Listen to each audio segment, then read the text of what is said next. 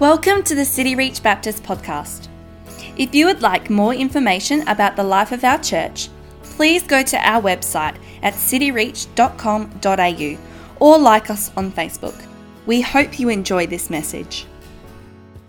Well, my name is Carl, and I'm one of the pastors here at City Reach. And I've been praying that someone would be blessed here tonight as we open up this idea of walking in victory over complacency or walking in victory over apathy.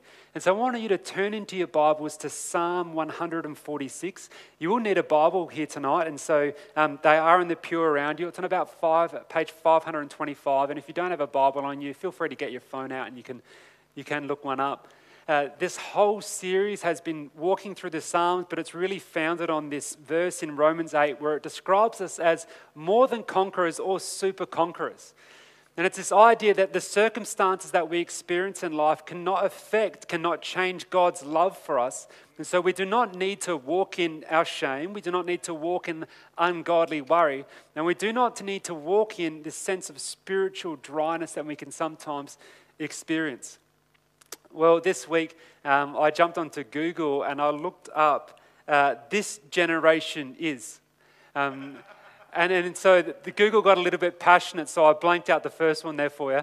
Um, but it had a few things to say about this generation. And it said that this generation is uh, too sensitive or too lost and too soft and too weak and too lazy. And while I do think that um, picking on uh, this generation is like shooting uh, fish in a barrel, it's a pretty easy thing to do for every generation to come along and, and pick on the next generation, uh, the, the generation that's coming out. I just think it's true that there is a complacency problem or there is an apathy problem, but I would put it to you that it doesn't just affect young people, but it actually affects all of us. And you might title it as apathy or complacency, but in our connectionness or our relatedness to God, it comes as a sense of spiritual dryness. That there are seasons in our life that we do feel spiritually dry, and that God's love is still prevailing. And God's love has made a way for us that we do not need to enter these spiritual uh, these seasons of spiritual dryness, and we do have resources to be able to bring us up out of them.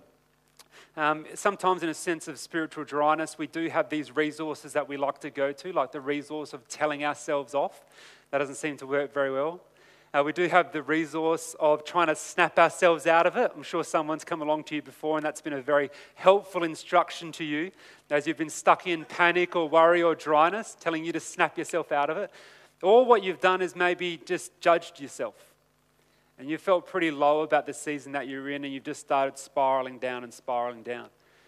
Well, the good news is that in the book of Psalms, we actually receive all these core convictions of the Israelite community that they would sing to one another these praises with a purpose, sing these core convictions that fuel their awe for God.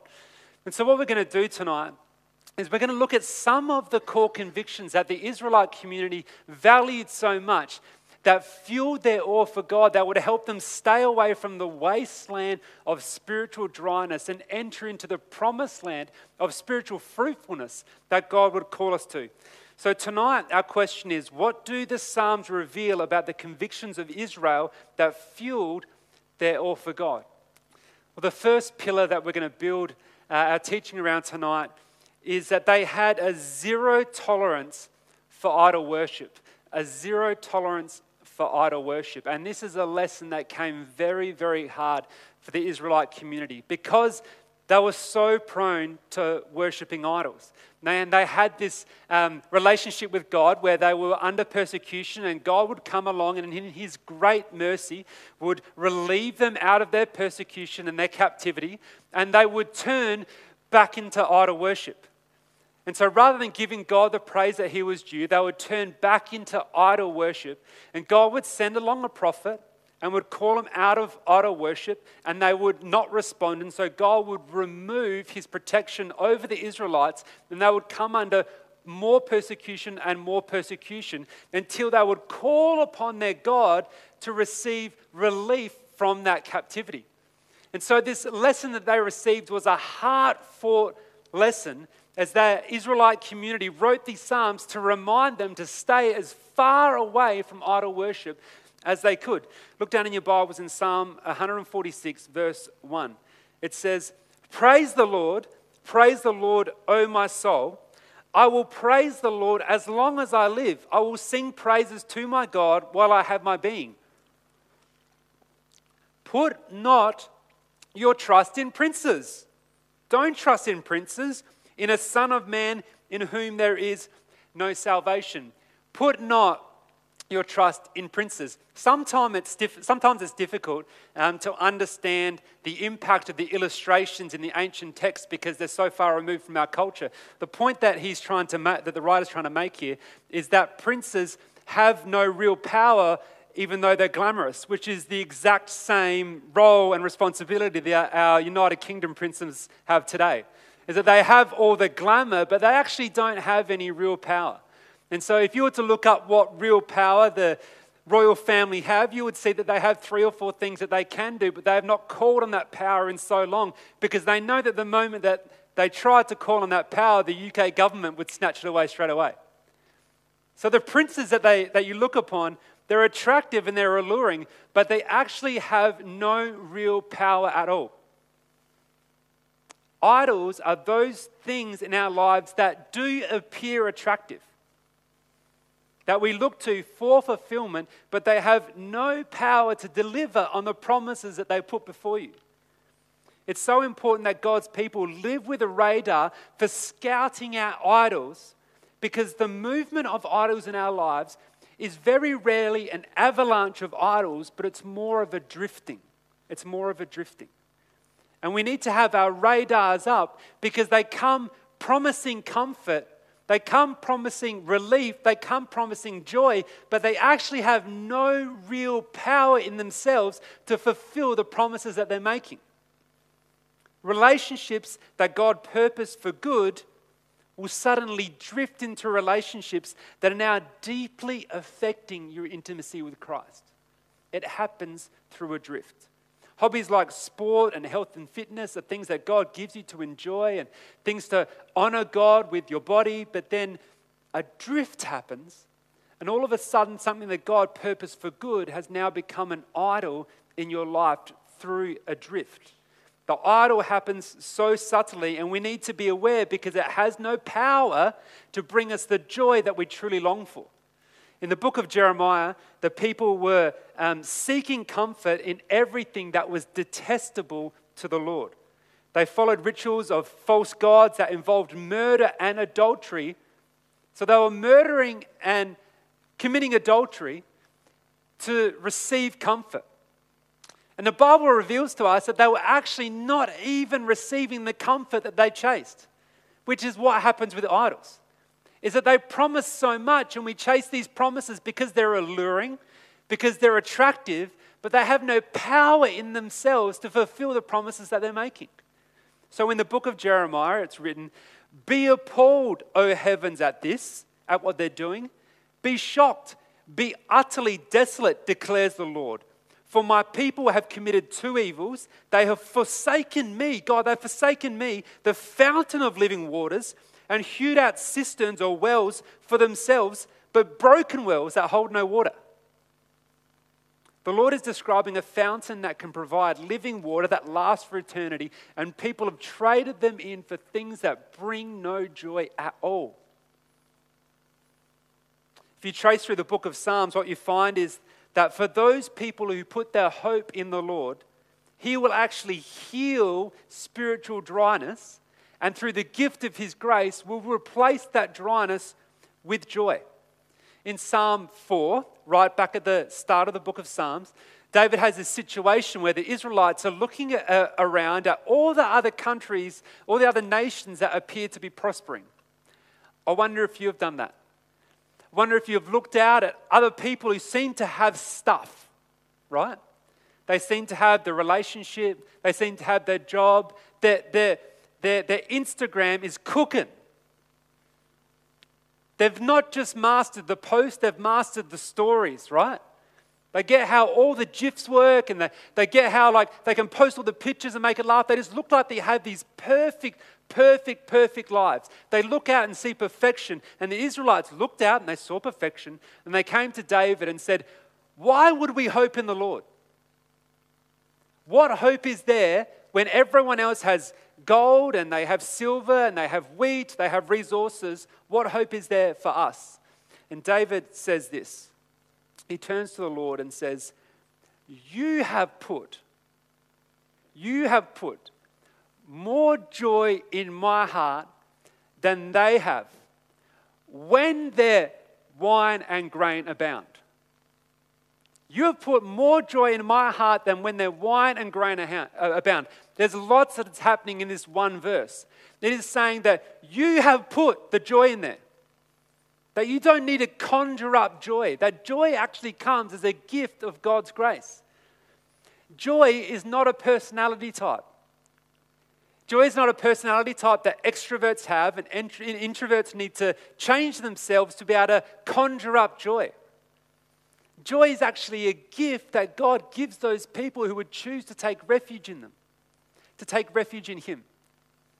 What also is going on in this verse is that there will be seasons in your life where you will feel like calamity is at your doorstep, like trials and persecutions and things that you're suffering under is at your doorstep, and the world will be surrounding you with all this pressure, and it will look like they're flourishing.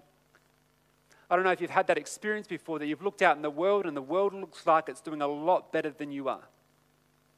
The truth is, is that they're putting their hope in cisterns that will break away. And God's promise to you is that when you take refuge in Him, that He will give you joy. You will, a joy that you will not need to conjure up, but a gift of God's grace to you. He will fill your heart with joy. Spiritual dryness and apathy comes into the life of the believer when they actually substitute their worship for God for worshiping idols that are powerless to bring you joy. So, do I need to break up with the, my partner who I'm dating because my relationship has turned into an idol? Maybe, but you need to repent. Do I need to leave the job that I'm in because my job has become an idol? Maybe, but you need to repent because you can end your relationship and you can leave your job with actually, without actually embracing the gift of God's repentance. This is the great invitation from the Lord to experience His grace in the midst of your dryness because the beautiful thing of the gift of God's grace is that when you come to Him and admit your idols and you repent, He does not condemn you, but He promises you joy. He promises you the gift of joy in the midst of your season. Dwight Moody says, The Lord gives his people perpetual joy when they walk in obedience. Perpetual joy when they walk in obedience. So, Psalms reveals to us that God's people add fuel to their worship when they have a zero tolerance for idol worship. When they do this, God grows in them a pleasure for Him and for His purposes in the world. That's our first pillar zero tolerance for idol worship. Pillar number two is to be immersed in God's word. To be immersed in God's word. Psalm 147, if you want to turn there in your Bible, look over one psalm, calls for God to be praised, and it gives a number of reasons why you should praise God. And one of those being the, one of the most magnificent themes of the whole book of Psalms is to immerse yourself in God's word. That God's word has been provided to you in such a way that it is trustworthy and reliable and is to be immersed in. Look down at verse 15 of Psalm 147. It says, He sends out His command to the earth, His word runs swiftly. What is it that the command of the of his word is so swift to accomplish. We'll look down at verse 16. He gives snow like wool, he scatters frost like ashes, he hurls, hurls down his crystals of ice like crumbs. Who can stand before his cold? God creates the very elements of the world through his word. Verse 18 He sends out his word and melts them. He makes his wind blow and the waters flow. He declares his word to Jacob, his statutes and rules to Israel. The whole purpose of this psalm is to remind you that the very word that you can immerse yourself in is the very word that has the power to create the world that we live in. That the Bible that you're holding in your hands now is the Word of God, the same power that created the world and maintains the world. My, um, my wife doesn't like it when I bathe my son, right? Because I dabble my son in water. What I mean by that is that my wife and I have these two very different goals for my son getting bathed. Um, my goal is that I have my son in a confined space and so I can relax. That's my goal for bathing my son. The goal of my wife is to make our son clean. So, what I do when I go to the bath is that I fill it up about halfway so I don't get splashed. And we have this tub of toys, and I tip that tub of toys out into the water, and my son will play for 45 to 50 minutes straight. Amen. Amen. Come on. It's great parenting. And so I'll sit there and I can play with my son and play on my phone, right? He doesn't get that wet. So he'll have like his bottom half covered in water and he won't get that wet, and he also won't get that clean. And so my wife will come along and she'll ask me that question Did you actually clean him? And I will say, No, I didn't. And so my wife will immerse my son in the water so that he is clean. Now, the truth is, is that God has called us not to dabble in the word, but it is trustworthy to be fully immersed in. That if we want to experience the greatness of the gift of God's word, we need to stop dabbling with it. We need to taste and see that the Lord is good. Tasting and seeing that the Lord is good is this intimate verse. It's this it's bringing it so close. There is nothing there is nothing that can offend you more when you taste something you don't like. And there is nothing that is more pleasurable when you taste something that is so sweet immersing yourself in the Word. A Baptist pastor in the States, uh, Adrian Rogers, once said, If you have a Bible that's falling apart, you'll have a life that's not. If you have a Bible that is falling apart, you'll have a life that's not. Remember that Psalms 1 and 2 are the thesis or the argument for the whole of the book of Psalms, right? So in Psalms 1, what we actually find is it says, Blessed is the man who walks not in the counsel of wicked, nor stands in the way of sinners, nor sits in the seat of scoffers. But his delight is in the law of the Lord, and on his law, on his law, he meditates day and night. It's describing someone who is immersing themselves in the word of God. Verse 3 of Psalm 1 says, He is like a tree planted by streams of water flourishing streams of water that yields its fruit in its season, and its leaf does not wither. In all that he does, he prospers. This person is not worn down by the circumstances of life, though they come, though they change. This person's relationship with God is able to flourish in such a way where circumstances don't dictate the vitality of this person's walk with God. And the way that we achieve that is by meditating on His Word day and night, by immersing ourselves in God's Word. So, how will God's Word help me? Well, it will help you in ways that you realize and ways that you will come to realize. Um, this week for me was a week full of worry, which always seems to happen because last week I preached on victory over worry. And the person who always benefits the most from preaching is the preacher. And um, this week, just because it happens at work sometimes, is that things converge, and, um, and it was stressful. We've all had seasons like that. And I was lying in bed one night, and I was just stressed. And um, I was lying there, and I was like, okay, Carl, what was the application for your sermon on victory over worry? Well, it was claiming God's promises over your life in the midst of worry. And then, so in the midst of worry, I needed to remind myself. I need to remind myself that God has, in, has a plan to unite all things unto Himself. And my ability to get tasks done or not get tasks done was not, to, not going to affect God's eternal plan. Amen? I needed to remind myself that God is a tender God and that God has counted every single hair in my head. That God is not a far off, dis, far off distant God, but God, what did I say? I don't have any hair. Classic. classic. Classic. The classic joke. Zero. It's not a hard job for God sometimes. If you could help God out by shaving your head, He'd be blessed by that.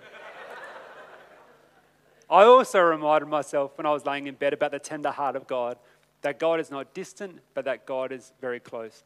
And I also reminded myself of, v, of Ephesians 3:20 that God is able to do immeasurably more through me than I could ever imagine.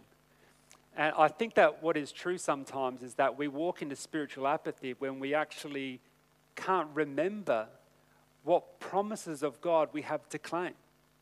That when the seasons hit, that we haven't spent seasons immersing ourselves in God's word, that we can't claim the rewards that have been due to us. Well, a few years ago, my wife and I, we went to go overseas and um, we were paying with our Commonwealth credit card, and they asked us if we would like to use the $500 of points that we had, had acquired over the year.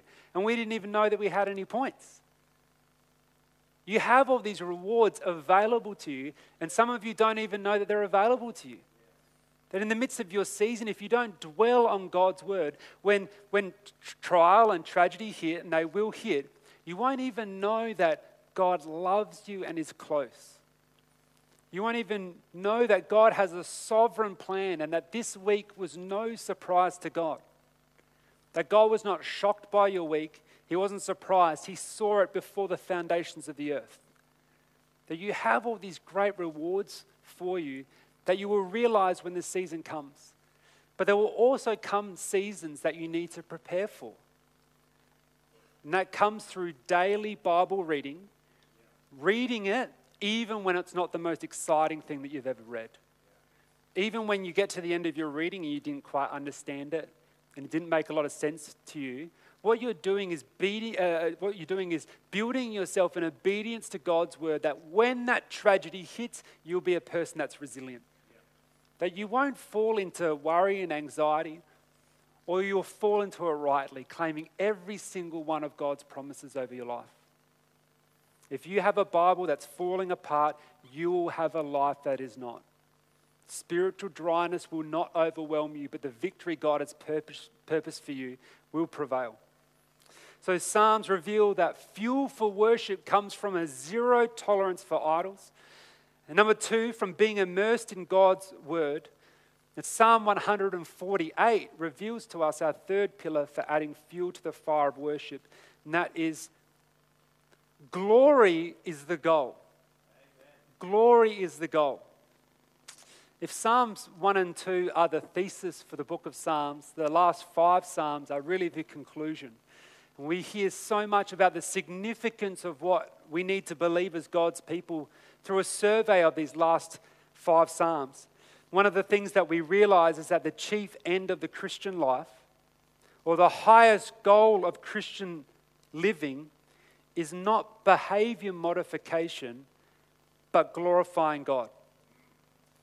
One of the things that I've noticed about young Christians that seems to deflate them is when they make the, the bullseye of the Christian life behavior modification. When it's not, it's just a byproduct of glorifying God. So please hear me that I'm, I'm not saying that um, we shouldn't stop sinning and I'm not saying that we shouldn't modify our behavior, but I'm saying the goal of the Christian life is not to modify behavior. And I'm, what, I'll also put to you that what I'm saying is actually not very controversial at all. So if you're married, for example, the goal of your marriage isn't to not cheat on your partner. But should you not cheat on your partner? Of course you shouldn't. But that's not the goal of your marriage. And if you go to a workplace, you work in an office, the goal of your work is not to not steal office supplies. Should you not steal office supplies? Of course you shouldn't. But it's not the goal of your work. The goal of what we do as Christians, even the goal of our mission as a church, is to glorify God because that is our eternal mission. It never ever ceases. In heaven, we will glorify God. We will not do evangelism. We will glorify God for the rest of our lives. It is our eternal mission. 1 Corinthians 10:31 says, "So in whatever you do, glorify God." Look down in uh, Psalm 148 verse 13. It says, "Let them praise the name of the Lord, for his name alone is exalted. His majesty is above earth and heaven. He has raised up a horn for his people. A horn in the, to the Israelite people was a symbol of victory. And so uh, the horn was a, a trumpet that would be um, blared out when the Israelites were victorious in, um, in battle. It was a symbol of strength and power. And so, what is, what is the vehicle or the mechanism by which we will receive the strength and power to be able to achieve glorifying God in the world? Well, it does reveal to us.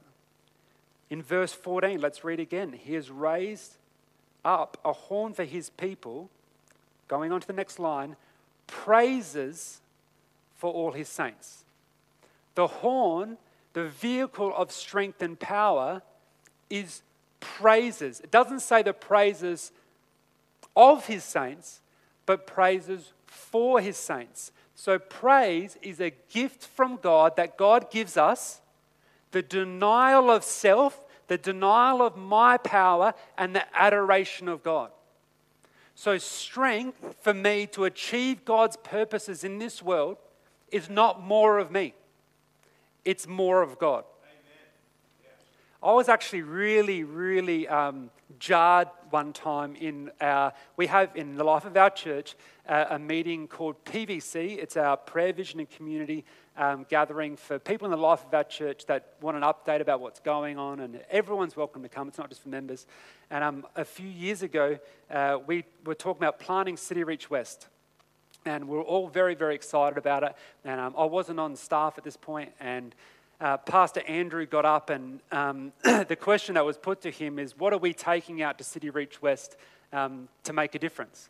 And if you know Pastor Andrew, he's a gifted, gifted dude. He's um, like a great preacher, great songwriter, great musician. And the people that he was taking out there were great musicians, they were great songwriters, they were young, they had um, they were fit and healthy and they were attractive, right? Lots of things to attract people to, to the West, right?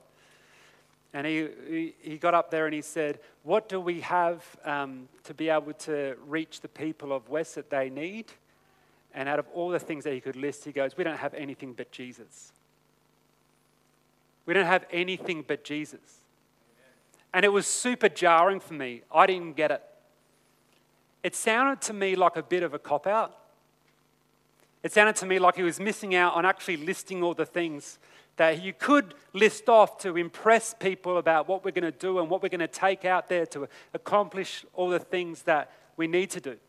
But the truth is, the only thing that matters to the people in West are not Andrew's giftings or abilities or the talents of the people that he's bringing out there or the attractiveness. The only thing that's going to make a difference in the lives of all the people out there is God. It's the power of God and not the power of us. This church doesn't need more of you, it needs more of God. And it's in the mystery of us denying ourselves daily that God is able to use us. And our relationship with God doesn't become about behavior modification, but God actually, by His grace, gives us the mechanism by which we can do the most powerful ministry that we could ever do. And it is less of us and more of God less of us and more of God. Denying yourself in the Christian mindset isn't like denying yourself as a Buddhist. It's not about saying that I'm not connected to my uh, world, I'm not connected to the good things, and I'm not connected to the bad things. It's not the same as that. Denying yourself as a Christian is about saying that there is someone else with more power in whom I can take refuge. That's what it means. It's not about me saying that I've got all these giftings that I can offer to the church, though God, in His great power, will use giftings. But He only really uses those giftings when we learn to deny our pride and to deny the fact that God doesn't need us. God chooses by His good grace to use us. Psalm 149 and Psalm 150 are these great calls of praise but they come because of the reasons to praise God that start right at the very start of the book of Psalms. Can you please fly over very, very quickly to Psalm 2?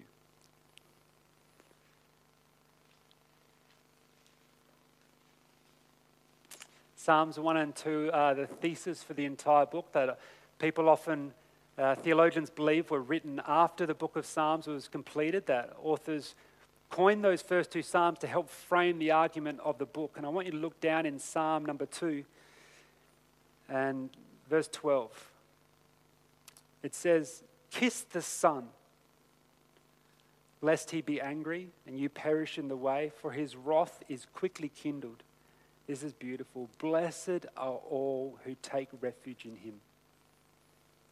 As we've been doing this series about what it looks like to experience victory, the great cry of this series is that you're invited to take refuge in Christ. And the way that you experience victory in this lifetime is not by claiming hold of possessions, it's not speaking good experiences into reality. It's accepting the great invitation of the Son, revealed in the New Testament to be Jesus, and taking refuge in Him. The good news of the New Testament is that the one Jesus is better than any idol. The book of Revelation cries out, Worthy is Jesus, worthy is Jesus. Worthy is Jesus, the one to receive praise and honor. Immerse yourself in the Word. Who is Jesus? Jesus is the Word made flesh. Jesus is the written word in human form. And in the Gospel of Luke, in Luke 169, Jesus is revealed as the horn of salvation. That the power and strength of our salvation comes from Jesus Christ. And the great invitation of the book of Psalms is to take refuge in the divine King, King Jesus, to take shelter in Jesus. Uh, recently, I was reminded of this art competition. I was reminded of this art competition where people were charged with this task of painting a picture of peace. And some painted these beautiful landscapes and flowers and, and um, pictures of serenity and all these beautiful things. And then someone painted this. And for those people that might find this difficult to see, what we have here is um, a scene that looks anything but peaceful. And it looks like there is a storm. And it looks like this storm has been brewing for a while. And it also looks like this storm is going to do some damage. I wonder for you if it's a picture of your life at the moment that you're in the midst of a storm and maybe that storm has been brewing for a while. And maybe your great fear is that that storm is going to do some damage. And the reason why this, um, this painting was so significant, if we can go to the next slide, is um, that right in, the, right in the midst of this cliff is this uh, little dove being held in the shelter of the rock. Walking in victory in our relationship with God is receiving and responding to this great invitation to take refuge in Jesus, our rock if you can go back to our original picture for us, you'll see that the artist actually drew the face of Jesus on the top part of the rock there to remind us that it is Jesus who is our rock. And that we overcome spiritual dryness. Yes, when we reject idols. Yes, when we turn to God's word. And yes, when we realize the power that we've been given. But we will receive that great refuge when we turn to Jesus Christ who is inviting every single one of us tonight in the midst of your storm to experience the comfort that He has set aside for you. I just want to pray for you now. If you feel comfortable, just to bow your head and close your eyes. It's a thing that we like to do in the life of our church is to give people an opportunity to respond to the gospel. The gospel is this great news that though we were far from God, our sins separated us from Him, that there is nothing we could do to close this gap because we have a just judge that will punish sin rightly. And the gospel is the good news that we have King Jesus who was the only one worthy to take this punishment for us. And not only does he substitute himself in for our salvation, he offers us his tender care, his refuge. And over this series, it might be that you've struggled with anxiety, or you might have struggled with worry, and you might have struggled with shame, and maybe right now you are struggling with spiritual dryness. I want to invite you to take refuge in Jesus. Take refuge in Jesus. I would love to be able to pray for you. If you feel like you're a person who has been struggling with spiritual dryness, I do believe that the Holy Spirit actually makes a difference because His Word reveals it so. And I would love to be able to pray for you. If you feel like you're in a season of spiritual dryness, would you just raise your hand so I might know to pray for you? Praise the Lord. I appreciate your honesty. Praise the Lord. Praise the Lord. You can put your hand down once. Put it up. Praise the Lord. Praise the Lord. If you, um, another group of people I'd just love to, love to pray for before I close is those people that just feel like the circumstances are dictating their spiritual health at the moment. This series is teaching us through the book of Psalms that um, we are more than conquerors, as Paul tells us in Romans. And if your circumstances are affecting your spiritual health, I would just love to pray for you that the Holy Spirit might revitalize you. Praise the Lord. Praise the Lord. Praise the Lord. Praise the Lord. God, I ask that your Holy Spirit would move in power in this moment. God, we've got applicational steps to do during the week, but we know that you're, through the power of your word, through your Holy Spirit, that you can change lives in a moment. So, God, I just ask that your spirit would move right now. Would your spirit move right now? Would it soften our hearts to your word and would it harden our hearts to the circumstances in our life that are robbing us of the victory that you've purchased for us? I want to pray for each person here tonight that they would not feel under the weight of condemnation, but they would respond the God who has lovingly outstretched his arm towards them, inviting them to take refuge. Inviting them to take refuge. Amen.